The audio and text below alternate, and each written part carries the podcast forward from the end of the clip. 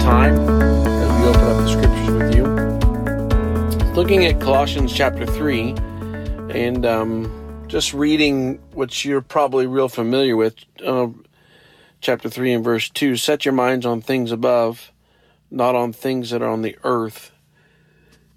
So I know there's a lot of things that are going on in our world today uh, as things change and people's opinions change and people's preferences change. And just thinking about my own heart and then as a family how do we want to have a conversation about truth? Uh, where do we need to set our minds on and so the scripture is really clear in colossians chapter 3 set your minds on things that are above not on the things that are on the earth and we know what the what the world has to offer.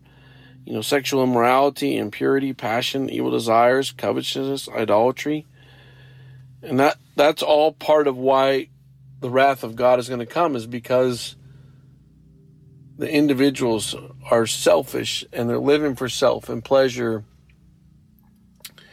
And it's really easy for you and I just to pause and say, well, I need to be happy, or uh, that looks like that's fun, or this is what so and so says, and this is what my friends say, and this is what the world says. But the scriptures are clear. Set your mind on things above. Put on uh, compassion, kindness, humility, meekness, patience. And sometimes we can probably be accused of, yeah, we, I'm trying to live a life of compassion, or I'm trying to live humility, or I'm trying to be kind. But what I love about 312 is as God's chosen ones. So those things are coming out of the overflow of my heart because I spent some time set my mind on things above. This is the relationship that I have with my Father, and that is leading me towards compassion, kindness, humility, meekness, patience bearing with one another because I have been forgiven.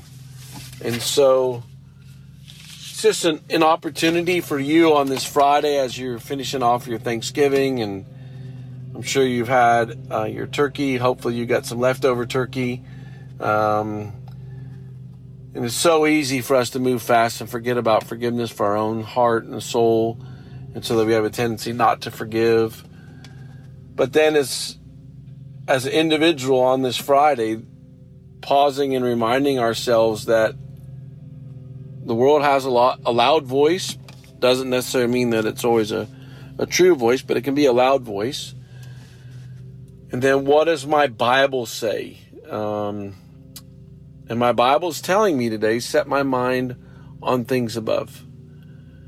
And so I pray as you end off Thanksgiving and you're getting ready to go into Christmas that as you grow in your relationship, as you spend time in the scriptures, that the Word of God would become an authoritative voice in your life and that you would welcome that uh, because that's going to guide and protect and help you go in the right directions. Where if you let your heart free, you have no idea what you're going to be doing 10 years from now.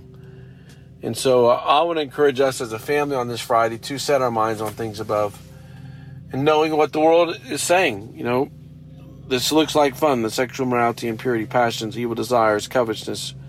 That's all idolatry. Those things will not make you happy. Those will not meet your deepest needs. Might be okay for a little while, but it's not going to meet your deepest needs. Setting your mind on things above will meet your deepest needs and will encourage you then to live differently a life of compassion, kindness, and humility. Thank you for joining us for this Let's Talk. Father, thank you for the opportunity to live in America. What a privilege it is for us to be here. But yet, we need to guard our hearts in all this because the, the world is saying, look horizontal, and the Word of God is saying, set your mind on things above.